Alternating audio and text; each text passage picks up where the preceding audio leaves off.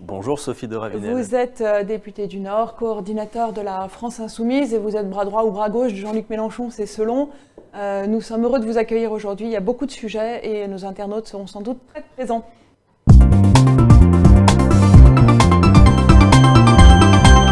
Alors, euh, plan de relance, hein, c'est un sujet euh, qui a occupé toute la fin de l'été, qui va continuer à nous occuper cet automne. Vous avez déjà déclaré devant le Parlement que vous étiez plan de relance, ni plan ni relance, et que vous étiez très critique vis-à-vis de ce qui est proposé, alors qu'on pourrait supposer que quand même 100 milliards, c'est un chiffre qui pourrait vous agréer. Alors, notre économie subit un choc sans précédent, Sophie de Ravinel. La crise sanitaire en plus s'installe, on ne sait pas combien de temps elle va durer. Et euh, effectivement, quand on parle de 100 milliards, tout de suite, ça peut apparaître euh, immense. Il faut regarder, y compris ce que font nos voisins, notamment l'Allemagne. Euh, la France vient de perdre 10 points de sa richesse nationale, 10 points de, PIB, du produit intérieur brut. Elle en injecte 2 pour son plan de relance, en gros. L'Allemagne, elle, n'a perdu que 6 points et elle fait le choix d'en injecter 20 dans sa relance. Donc il y a un risque aussi de décrochage entre ces deux économies qui aurait une influence sur la zone euro. Première chose. Ensuite, les 100 milliards, en réalité, il n'y en a pas 100. D'abord parce que plusieurs milliards, c'est un effet d'affichage. 100 milliards, beaucoup ont déjà été dépensés dans les précédents euh, projets de loi de finances rectificatifs. Euh, à peu près une petite dizaine de milliards, notamment sur la question du, du chômage partiel, qui est prise en compte euh, dans ces 100 milliards. Mais surtout, moi, c'est autour de, des 40 milliards venus de l'Union européenne que je voudrais intervenir, parce qu'on on a Emmanuel Macron qui nous a dit c'est un formidable succès, etc. Bon, d'abord, compte tenu euh, du montant euh, auquel la France devra contribuer, la France est contributrice au budget européen en hauteur d'un peu plus de 17%, elle va en réalité recevoir euh, de la part de l'Union européenne moins que ce qu'elle va devoir payer. On va devoir payer à peu près, on va devoir payer à peu près 26 milliards de plus compte tenu de notre contribution que les 40 milliards de ce plan, parce que vous savez, les États membres vont devoir rembourser en proportion de leur contribution. Ça, c'est une première chose. Et puis surtout, ces 40 milliards venus de l'Union européenne, et ça a été réaffirmé par le ministre Bruno Le Maire la semaine dernière en commission à l'Assemblée, j'y étais, sont conditionnés à un certain nombre de réformes structurelles que souhaite la Commission européenne, dont une réforme que les Français refusent et qui est remise sur le tapis par le gouvernement cette rentrée, qui est celle des retraites. Ça, c'est pour les 100 milliards. Est-ce que sur ce point, je peux me permettre de vous arrêter et vous poser la question de savoir si vous êtes absolument certain que ce sont des conditions sine qua non. Parce que, est-ce qu'il n'y a pas aussi euh, le fait que, effectivement, les États auront un droit de regard, la Commission euh, mais finalement, ce sont des recommandations. Vous avez dit, et d'ailleurs, euh, au sein du RN aussi, euh, que c'était conditionné à des obligations, etc. Il semblerait que ce ne soit pas exactement le cas. Alors, il n'y a plus le, droit de veto qui était souhaité par certains États membres, c'est vrai. Pour autant, il y a la possibilité pour un État membre, sur la base du contenu du plan de relance d'un autre État, de solliciter une réunion de l'ensemble du Conseil pour, pouvoir s'y opposer. Soit étudié. C'est une usine à gaz, on va éviter trop de détails, mais ça permet effectivement à des structures supranationales. ça pourrait empêcher Mais bien évidemment, c'est l'objectif.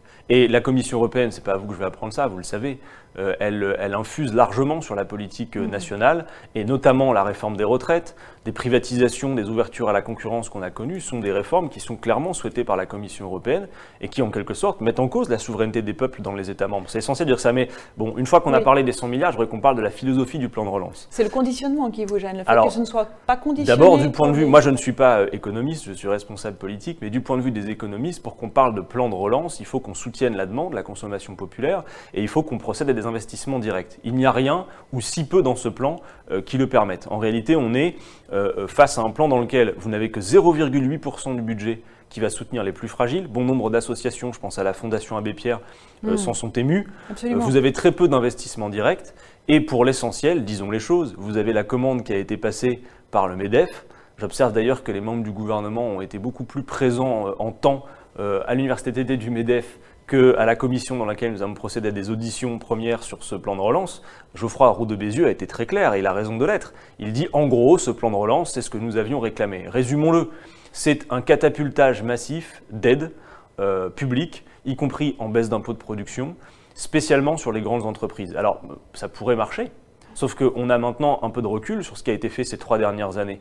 La suppression de l'ISF, la création de la flat tax, je pourrais même aller sur le quinquennat précédent, souvenez-vous-en, le fameux CICE, mhm. où on nous promettait pour 20 milliards de dépenses publiques par an, un million d'emplois. Tant et si bien que certains dirigeants, y compris le dirigeant de l'époque du MEDEF, portaient ce fameux petit pins, dont vous vous souvenez, un million d'emplois. Nous n'avons jamais vu la couleur. Et alors où on se parle, les destructions, non, non, mhm. les destructions d'emplois sont mhm. considérables dans le pays. Vous avez vu les chiffres hier. absolument d'accord. C'est absolument énorme, mais le pire, c'est que des entreprises détruisent des emplois alors qu'elles ont touché à plein régime des aides publiques sans contrepartie. Donc vous aviez raison, et c'est la bonne intuition, Sophie de Ravinel, de dire que l'enjeu essentiel, c'est la question des contreparties. Or ici, il n'y a aucune contrepartie, ni écologique, ni sociale, sur les aides qui sont versées. C'est absolument inefficace, et je demande qu'on prouve le contraire. Vous avez, euh, c'est tout à fait intéressant, euh, une unité de voix importante à gauche, euh, parce que forcément on parlera des enjeux politiques à gauche, euh, entre les insoumis, les écologistes et les socialistes, vous dites tous la même chose. Sur la question des contreparties, c'est absolument évident. C'est unanime. C'est absolument évident. Finalement, cette unité de la gauche. Et nous sommes, nous sommes nombreux, nous sommes, nous sommes d'ailleurs, nous sommes d'ailleurs nombreux à dire que non seulement il doit y avoir des contreparties aux aides versées en termes d'emploi, vous voyez quand même la catastrophe. Je mm. pourrais vous citer un nombre d'entreprises considérables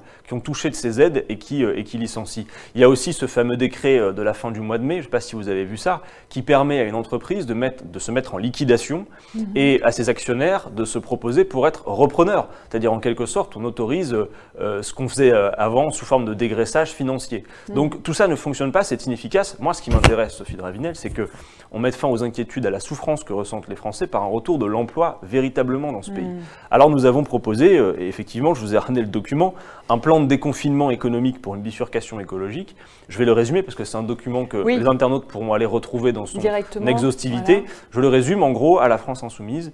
Sur la question économique, nous poursuivons deux objectifs. Le plein emploi auquel nous ne renonçons pas et la bifurcation écologique parce que ce thème n'est pas secondaire. Le changement climatique est désormais irréversible. Mhm. Il met en cause la pérennité de la vie humaine sur Terre, donc il faut le prendre en charge.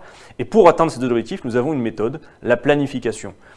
D'un mot, le syndicat, le puissant syndicat. Vous partagez ça avec François Bérou d'ailleurs. J'y viens, j'étais sûr que la question viendrait. Mais d'un mot, juste, d'un mot, euh, le puissant syndicat de la métallurgie allemande, et j'écoute beaucoup ce qui se passe mhm. aussi de ce côté-là, s'est prononcé en disant oui, compte tenu du manque de création d'activités pérennes, nous avons besoin de remettre sur la table le débat autour du temps de travail. Sophie de Ravinel, je, sais que ce n'est pas le, prisme habituel au Figaro, mais la dernière fois qu'on a véritablement créé de l'emploi net en masse dans ce pays, c'est lorsque nous avons procédé à la diminution du temps de travail. Avant même la crise du Covid, le grand problème que nous avions, c'est que 80% des embauches, 80% des embauches qui étaient réalisées avant la crise du Covid sont des embauches en contrat court.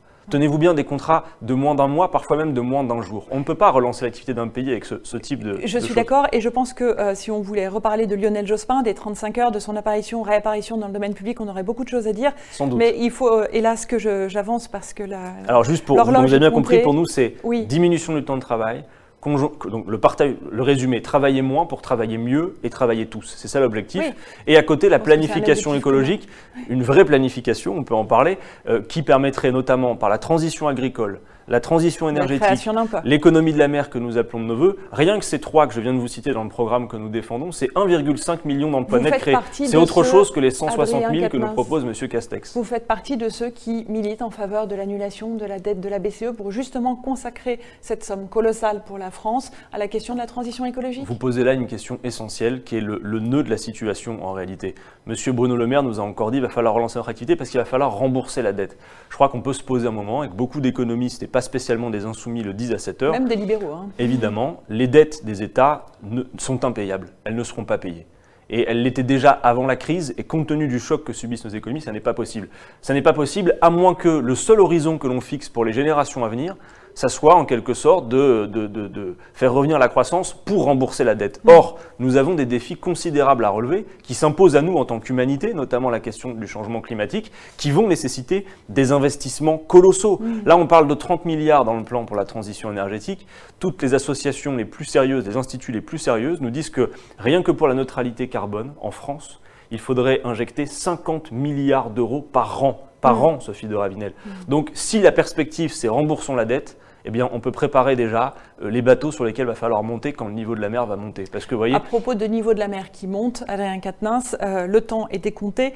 Euh, une question sur laquelle je voulais vous interroger, puisque tout le monde a les yeux... Juste sur la, sur la dette, juste, excusez-moi, d'un mot sur la dette, du coup, ce qu'il s'agit de faire, puisque nous disons qu'elles sont impayables, je ne veux pas rester dans l'incantation, il y a une méthode technique qui permettrait de régler la solution, c'est que la Banque Centrale Européenne rachète directement les dettes des États et les classe en dette perpétuelle. On met ça de côté et on laisse l'économie et le changement climatique être pris en charge. Le débat va se poursuivre sur euh, le débat qui occupe aujourd'hui euh, beaucoup les esprits, en particulier de ceux des ministres qui sont réunis. Hein. aujourd'hui sur la question de la sécurité. on a senti chez Jean-Luc Mélenchon, qui a toujours été assez républicain dans ses dernières présidentielles, une sorte d'affaiblissement ou disons de rapport à l'autorité ou à la police ou à la façon dont la l'ordre est exercé dans le pays, hein, une sorte d'évolution. Euh, comment comment est-ce que vous, vous, vous, arrivez à conjuguer euh, cette évolution éventuelle de doctrine de votre côté à euh, une exigence de sécurité qui a toujours été assez forte chez Jean-Luc Mélenchon? Il n'y a pas d'évolution de, de doctrine. Vous allez dire que je vous ai ramené toute la collection, mais je vous laisserai aussi notre livret sur la sécurité. Il n'y a pas d'évolution de doctrine soyons clairs sur, ce sujet. Vous, me donnez, vous, me donnez euh, l'occasion d'une vraie clarification, y compris euh, auprès des lecteurs du Figaro, donc je, voudrais en profiter. Euh, on pourrait, d'un point de vue strictement statistique, considérer effectivement que l'offensive sur le thème de la sécurité que nous avons n'est pas à la hauteur de ce qui se passe véritablement sur le terrain. en gros, c'est l'INSEE qui le dit, et l'INSEE n'est pas un, euh, n'est pas, euh, c'est pas voilà, une réserve d'insoumis. L'INSEE nous dit que les violences interpersonnelles depuis ces 30 dernières années sont plutôt stables. Une mhm. fois que j'ai dit ça, je vais être très clair avec vous. Moi, je ne veux pas considérer qu'il n'y a pas de problème. Oui, il y a un problème de sécurité en France, je le dis. Et, à quel niveau Et alors, nous avons des réponses à y apporter. D'abord, je considère. je, je, vous réponds. D'abord, je considère que la police dans le pays, notamment depuis le début du quinquennat d'Emmanuel Macron, a été beaucoup trop utilisée pour la répression des mouvements sociaux, plutôt que pour la lutte acharnée qu'il faudrait mener contre le grand banditisme. J'insiste sur ce point, parce qu'on va parler de la petite délinquance, mais je voudrais que vous, chacun euh, euh, convienne du fait qu'au-delà de la petite délinquance, il y a des réseaux avec beaucoup d'argent dont on ne parle jamais. Des réseaux de trafiquants de drogue, de trafiquants d'armes, de trafiquants d'êtres humains, donc plusieurs petites propositions à faire. Si nous étions aux affaires, il s'agirait pour nous de refonder la police de fond en comble. Car Sophie de Ravinel, oui, nous dénonçons, mais je crois que maintenant ça dépasse aussi largement le cadre de, ceux qui le faisaient précédemment. Nous dénonçons les violences policières. Nous dénonçons le fait que le racisme prenne de plus en plus de place dans la police. C'est une réalité et je crois que ce n'est pas les publications récentes, notamment ce livre sorti d'un journaliste qui a été infiltré dans la police, qui le diront. Pour autant, une fois qu'on a dit ça, nous ne faisons pas de généralité. Nous ne disons pas que tous les policiers sont violents ou racistes. Au contraire, je veux croire, et j'en suis sûr, qu'une majorité de policiers dans ce pays ont à cœur leur fonction. Ils sont des policiers républicains et dans police républicaine, il y a République et c'est important. Nous sommes pour un retour de la police de proximité qui a été euh, euh, mise de côté, notamment pour lutter contre la petite délinquance qui, véritablement envahit la vie de, plein de gens dans les quartiers populaires. C'est un terme que vous reprenez? J'y reviens, mais juste, je voudrais faire quelques propositions mhm. d'abord. La police de proximité, des moyens pour lutter contre le, grand banditisme. Et ensuite, voyez-vous, on dit parfois que la France insoumise est anti-flic. Nous le sommes tellement que nous voulons en recruter 10 000 de plus, parce que les effectifs ont été ratiboisés, notamment depuis l'ère Sarkozy. M. Sarkozy avait en son temps son Karcher. et M. Darmanin, maintenant, euh, a son ensauvagement, puisqu'il s'inscrit dans les pas de son mentor. Il pense que s'il fait la même chose, c'est-à-dire une espèce de suractivité sur le terrain avec des coups de menton, comme le faisait Nicolas Sarkozy, peut-être pense-t-il qu'il aura le même, le même destin que son mentor. Je n'y crois pas, et je préférerais que plutôt que d'utiliser des termes qui, franchement, ne font pas avancer le débat public, mais ne font qu'alimenter euh, les chaînes d'information en continu, on parle véritablement de ce qu'il conviendrait de faire. Notre doctrine en la matière, c'est un retour à la raison et une politique politique de sécurité qui serait basée sur le fameux triptyque prévention, répression, réparation. Et la question de la prévention est toujours éludée du débat public. Sophie de Ravinel, quand dans les quartiers populaires, les services publics s'éloignent ou disparaissent, quand le tissu associatif est dilapidé, comme il l'a été encore au début de ce quinquennat avec par exemple la fin des contrats aidés, alors la République recule et qu'elle ne s'étonne pas après qu'elle a les plus grandes difficultés à reprendre le terrain. en matière de sécurité, c'est un retour à la raison. D'ailleurs, je vous fais une annonce. La semaine prochaine, la France Insoumise fera un colloque sur ce thème, de manière à ce que notre doctrine en matière de sécurité soit entendue et bien comprise. Animé euh, avec Jean-Luc Mélenchon Il participera à cette table ronde. D'accord. Juste une question euh, avant de laisser parler euh, nos internautes via Léa. Sur le tissu associatif, il y a aussi cette question aujourd'hui qui est celle du séparatisme, ce mot qui pourrait autrefois dire communautarisme, fondamentalisme, sectarisme. Des mots encore. Voilà, donc le, le mot d'aujourd'hui c'est séparatisme, avec une charte demandée aux associations pour qu'elles respectent les valeurs républicaines. Euh, avec aussi des propos d'ailleurs à vérifier euh, de euh, M. Darmanin sur le fait que de, se baigner en burkini soit une atteinte grave à la laïcité. Est-ce que vous croyez qu'on va trop loin ou est-ce que vous croyez qu'au contraire les choses doivent être dites? Quelle est la position de la France insoumise? On pourrait être très long, je vais essayer d'être très rapide. D'abord dire une chose, ce qui est en jeu là-dedans, y compris face à tous les défis qu'on vient d'évoquer ensemble, c'est l'unité du peuple en France. se rappeler que ça, c'est fondamental. Et j'observe que la laïcité est soit très mal connue de la part de ceux qui en parlent à longueur de journée, soit très mal utilisée. La laïcité, ça n'est pas un mot honorable pour détester une religion en particulier ou cibler ou faire de tous nos concitoyens de confession musulmane des suspects. La laïcité, c'est quelques principes d'organisation qui garantissent l'unité du peuple en France. C'est le fait de dire on a le droit en France d'exercer une liberté de conscience et une liberté de culte, mais on sépare strictement le domaine du politique, qui est du domaine public, de la religion, qui est par définition un point sur lequel nous n'arriverons pas à nous mettre d'accord, et donc on le met dans la sphère privée. Pas de religion en politique. Voilà une règle qui me paraît assez fondamentale, mais une fois qu'on a dit ça, ça ne peut pas être à géométrie variable. Vous avez plein de responsables politiques, Sophie de Ravinel, qui ont la laïcité à géométrie variable, qui s'arrangent avec certains cultes. Y compris chez vous d'ailleurs. Bah lesquels, dites-moi, et en quoi? Parce que, voyez ça, je vais vous dire une chose. Je mets au défi quiconque d'être clair sur le sujet et de faire autre chose que des insinuations. Il n'y a pas dans les rangs de la France insoumise, et y compris par ses parlementaires, la moindre ambiguïté sur ce que veut dire la laïcité, ce qu'est la République. C'est ce que vous voulez ou c'est la réalité? C'est une stricte réalité et je vous mets au défi de trouver quelque chose qui soit autre chose que des insinuations et des arguments précis pour dire le contraire. C'est très clair, nous sommes des républicains. Le défi sera relevé. Nous sommes des républicains et vous voyez quand Daniel Obono subit l'attaque raciste qu'elle a, euh, qu'elle a subie l'autre jour, je vous invite à réécouter le discours qu'elle a eu place du Trocadéro. Mais moi, entendre Daniel Obono dire Je suis une élue de la République, je suis une élue de la nation, je suis fier de porter, comme elle l'a dit, cette écharpe tricolore et je mets au défi les racistes de nous dire que nous ne sommes pas chez nous, eh bien, je trouve que c'est très honorable. Vous avez le sentiment que Jean-Luc Mélenchon a eu raison de mettre dans un même sac euh, l'hebdomadaire Valeurs Actuelles, Marianne et. Euh, non, alors il a fait un tweet dans lequel il parle des trois, mais il ne met pas les trois dans le même sac. Il est à peu près certain. C'est pourtant ce que j'avais compris. Il est, non, il est à peu près certain. Bah, Demandez-lui, il vous l'expliquera. Je pense qu'il a l'occasion de le faire aussi. Il est absolument certain que Charlie Hebdo, Marianne, c'est pas la ligne éditoriale du tout de valeur actuelle, dont les intentions racistes dans ce dessin sont à peu près claires. Par contre, nous disons une chose, nous nous inquiétons aussi parce que Charlie Hebdo, par exemple, mène le combat antiraciste aussi. Ils ont été, euh, y compris parmi ceux qui sont décédés, auxquels je pense régulièrement, de tous les combats euh, antiracistes et, et des sans-papiers. Il faut mettre en garde sur une chose, c'est qu'il y a une petite musique parfois dans ce pays qui voudrait faire en sorte que les personnes victimes du racisme soient en quelque, quelque part elles-mêmes suspectées, voire coupables. Ça, ça n'est pas possible. Dernière question, est-ce que j'ai le droit ou est-ce que n'est pas possible? Dernière rapide euh, sur euh, Julian Assange, parce qu'il y a son procès euh, actuellement et la possibilité qu'il soit extradé aux États-Unis. Or, Uric Dupont-Moretti a été son avocat avant de devenir garde des Sceaux. Qu'est-ce quelle est votre position, vous? Alors, Julian Assange a été euh, celui qui a lancé l'alerte sur beaucoup de choses. Il a été celui qui a révélé beaucoup de crimes qui ont été mm. commis euh, par les États-Unis d'Amérique, mais surtout, il a rendu un service à la France euh, en, établissant le fait que beaucoup de nos chefs d'État ont été espionnés par les États-Unis sans être notre principal allié. Monsieur Chirac, Monsieur Sarkozy, Monsieur Hollande ont été espionnés pendant de longs mois par les États-Unis d'Amérique. Donc il a en quelque sorte rendu service à la France. S'il est extradé aux États-Unis, il risque 175 ans de prison.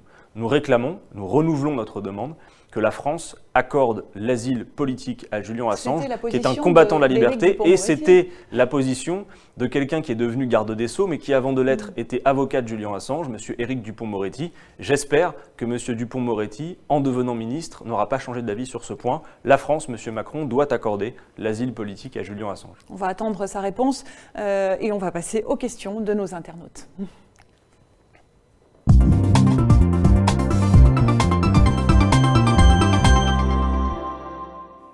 Merci.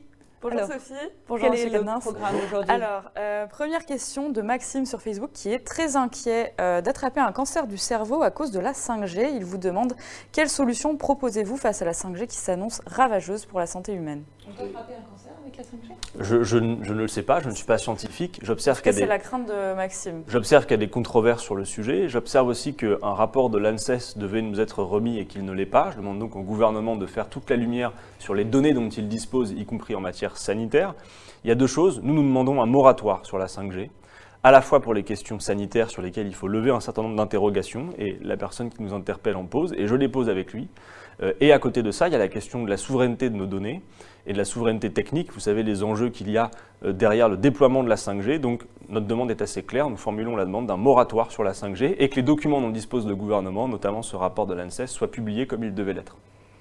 Notre question sur Facebook de Zez qui vous demande, je le cite, En toute franchise, la gauche a-t-elle une chance de remporter une élection nationale si elle persiste à être, à être divisée? Est-ce que la gauche est divisée? Est-ce que Jean-Luc Mélenchon, là, qui va partir dans les jours qui viennent, peut réunir la gauche? Je. Écoutez, moi, quand je regarde un peu ce qui s'est fait par le passé, j'observe que la gauche, en tout cas quand elle a gagné dans ce pays, ne l'a jamais été à la faveur d'un candidat commun. Même François Mitterrand, quand il était candidat en 1980 et qu'il a gagné, il avait en face de lui Georges Marchais qui avait fait plus de 16%, une candidate du PSU, bref. Une fois qu'on a dit ça, c'est sûr qu'il y a peut-être des divisions inutiles qu'on peut éviter. Alors dans cette rentrée, on essaye de, mettre en avant ce qui peut faire converger en effet. Jean-Luc Mélenchon l'a dit, il a dit lui-même qu'il se sentait pourquoi pas, s'il décide d'y aller, une vocation de candidat commun. C'était un secret de polichinelle aujourd'hui. Il y a, bon, il, a, il, a, annoncé son calendrier. Moi, bon, je laisse prendre sa décision, vous connaissez ma position. En tout cas, il ne faut pas non plus mettre de côté nos points de divergence, parce que sinon, y compris dans un contexte d'abstention considérable, on aboutirait à quelque chose d'imbitable, un espèce de, compromis mou. Euh, il y a des questions essentielles qui font débat à gauche. La question européenne en est une. Je, pose juste celle-là. Par exemple, vous voyez, les, les, écologistes du parti Europe Écologie Les Verts reprennent à leur compte les propositions de la Convention citoyenne pour le climat ça me va très bien. 90% d'entre elles sont dans le programme de la France insoumise. Par contre, ce qu'on ne dit pas, c'est que la plupart d'entre elles sont incompatibles avec les traités européens. Donc nous avons ce débat. Nous ne voulons pas simplement faire une liste de vœux pieux, nous voulons euh, avoir un programme qui soit entre guillemets du prêt à gouverner, j'allais dire, comme du prêt à porter. Donc il faut pouvoir faire en sorte que ça soit opérationnel, notamment sur la question européenne qui fait débat à gauche. il faut se mettre un petit peu d'accord. Il faut discuter en tout cas, c'est ce que, c'est ce que nous faisons. Euh, des états généraux de la gauche, quelque chose comme ça? Écoutez, sans parler d'états généraux, il y a en tout cas en cette rentrée des universités d'été, j'étais moi-même... pas donné grand-chose. Bah, hein, écoutez, alors bon, en tout cas, ce qu'il y a de sûr, c'est que plus que d'habitude, Sophie de Ravinel, je vous assure, pour y avoir été moi-même, plus que d'habitude, les différents interlocuteurs signalent leur volonté de converger et de dire clairement ce qui fait accord, ce qui fait désaccord. Et puis vous avez vu aussi que euh, l'interpellation de, Lionel Jospin à Jean-Luc Mélenchon, d'ailleurs à laquelle il a répondu, Jean-Luc Mélenchon, dans une interview à l'Obs qui est absolument passionnante et que j'invite tout le monde à aller lire, euh, nous permet aussi de faire avancer ces débats. Une question de Maxime sur euh, lefigaro.fr qui vous demande quelles alternatives vous pourriez proposer face au plan de relance inégalement réparti? Alors, je pense que j'invite du coup, euh, euh, c'est Maxime, c'est ah ça, à aller lire sur Internet le plan de déconfinement économique proposé par la France Insoumise. Je l'ai résumé. Pour nous, il ne peut plus s'agir, compte tenu de l'inefficacité de ces politiques, je crois que j'ai apporté quelques éléments pour le mhm. prouver, de balancer des milliards sans contrepartie, alors qu'en réalité, nous avons un temps limité pour régler des défis considérables. Je ne suis pas scientifique, les scientifiques nous disent, vous avez 10 ans à l'échelle de l'humanité tout entière pour procéder à de grandes bifurcations. Donc il faut organiser les choses. Nous proposons la planification écologique. Pour faire simple, ça veut dire mettre toute notre économie au service de ce grand défi que nous avons à relever, qu'on soit de gauche, de droite, euh, d'appartenance confessionnelle différente. Je veux dire, à un moment donné, il y a quelque chose qui nous rassemble en tant qu'humanité. Si la pérennité de la vie humaine sur Terre est mise en cause, toutes ces considérations qui sont euh, au, premier rang de l'actualité aujourd'hui vont être reléguées à un second rang. Donc je, je l'invite à aller voir euh, le plan de déconfinement et bien évidemment en faire aussi un retour critique. Euh, dernière question de Nathan sur le Figaro.fr qui vous demande selon vous, peut-on en tant que député français refuser de dire Vive la France alors, je crois qu'il euh, fait référence à une phrase de Daniel Obono. Daniel Obono, euh, elle n'a aucun problème avec le fait de dire Vive la France. Par contre, elle a un problème avec le fait qu'elle, parce qu'elle est députée d'origine africaine et qu'elle est noire, à elle, on lui pose la question. Moi, on ne m'a jamais posé la question de savoir si j'avais un problème pour dire Vive la France. Pourquoi? Du coup, euh, c'est la question de Nathan. Voilà. Je ne suis que l'humble relais de nos internautes. C'est fini pour les questions des internautes, donc je vous rends la parole, Sophie. Eh bien, moi, je, juste pour rebondir sur cette question, Daniel Obono euh, considère que euh, elle aurait, qu'il y a une question de race, que certains pourraient, qu'il y a un, regard qui est porté. Sophie de Ravinel, je ne peux pas être beaucoup plus clair. Je ne peux que vous suggérer d'inviter mm. par ailleurs, si vous avez des questions à les poser, Daniel Obono ici. Mais vous conviendrez avec moi qu'on euh, ne pose pas cette question à d'autres parlementaires je ne sais pas. Non. ça vous pose pas Est-ce que ça vous pose pas, ça, Non mais ça vous pose pas, pas une question de couleur de peau, mais une question de nationalité. Est-ce que ça ne vous pose pas un problème que ce soit uniquement à une députée femme noire que l'on pose la question de savoir si elle pourrait dire vive la France? Moi, j'aimerais qu'on pose cette question. objectivement, je pense qu'elle a été posée à d'autres peut-être députés eh d'origine étrangère. À toutes celles et ceux, à toutes celles et ceux qui auraient, à toutes celles et ceux qui auraient des doutes, je leur demande d'aller écouter le discours de Daniel Obono, euh, place du Trocadéro l'autre jour, qui est un discours éminemment républicain, et je crois qu'il n'y a aucune ambiguïté, et j'aimerais que ça cesse, parce que derrière ces petites injonctions, il y a une réalité que Daniel Obono vit tous les jours, et moi je suis son voisin de bureau à l'Assemblée nationale, elle reçoit des courriers de menaces quasiment quotidiennement. Ce qui est un Elle reçoit euh, des balles de pistolet dans des enveloppes sous pli. D'accord? C'est ça la réalité que vit cette députée de la nation aujourd'hui. Euh, et je pense que cette unanimité fait du bien. Très bien. Merci beaucoup, Merci à Adrien vous. Quatennens. Merci Léa.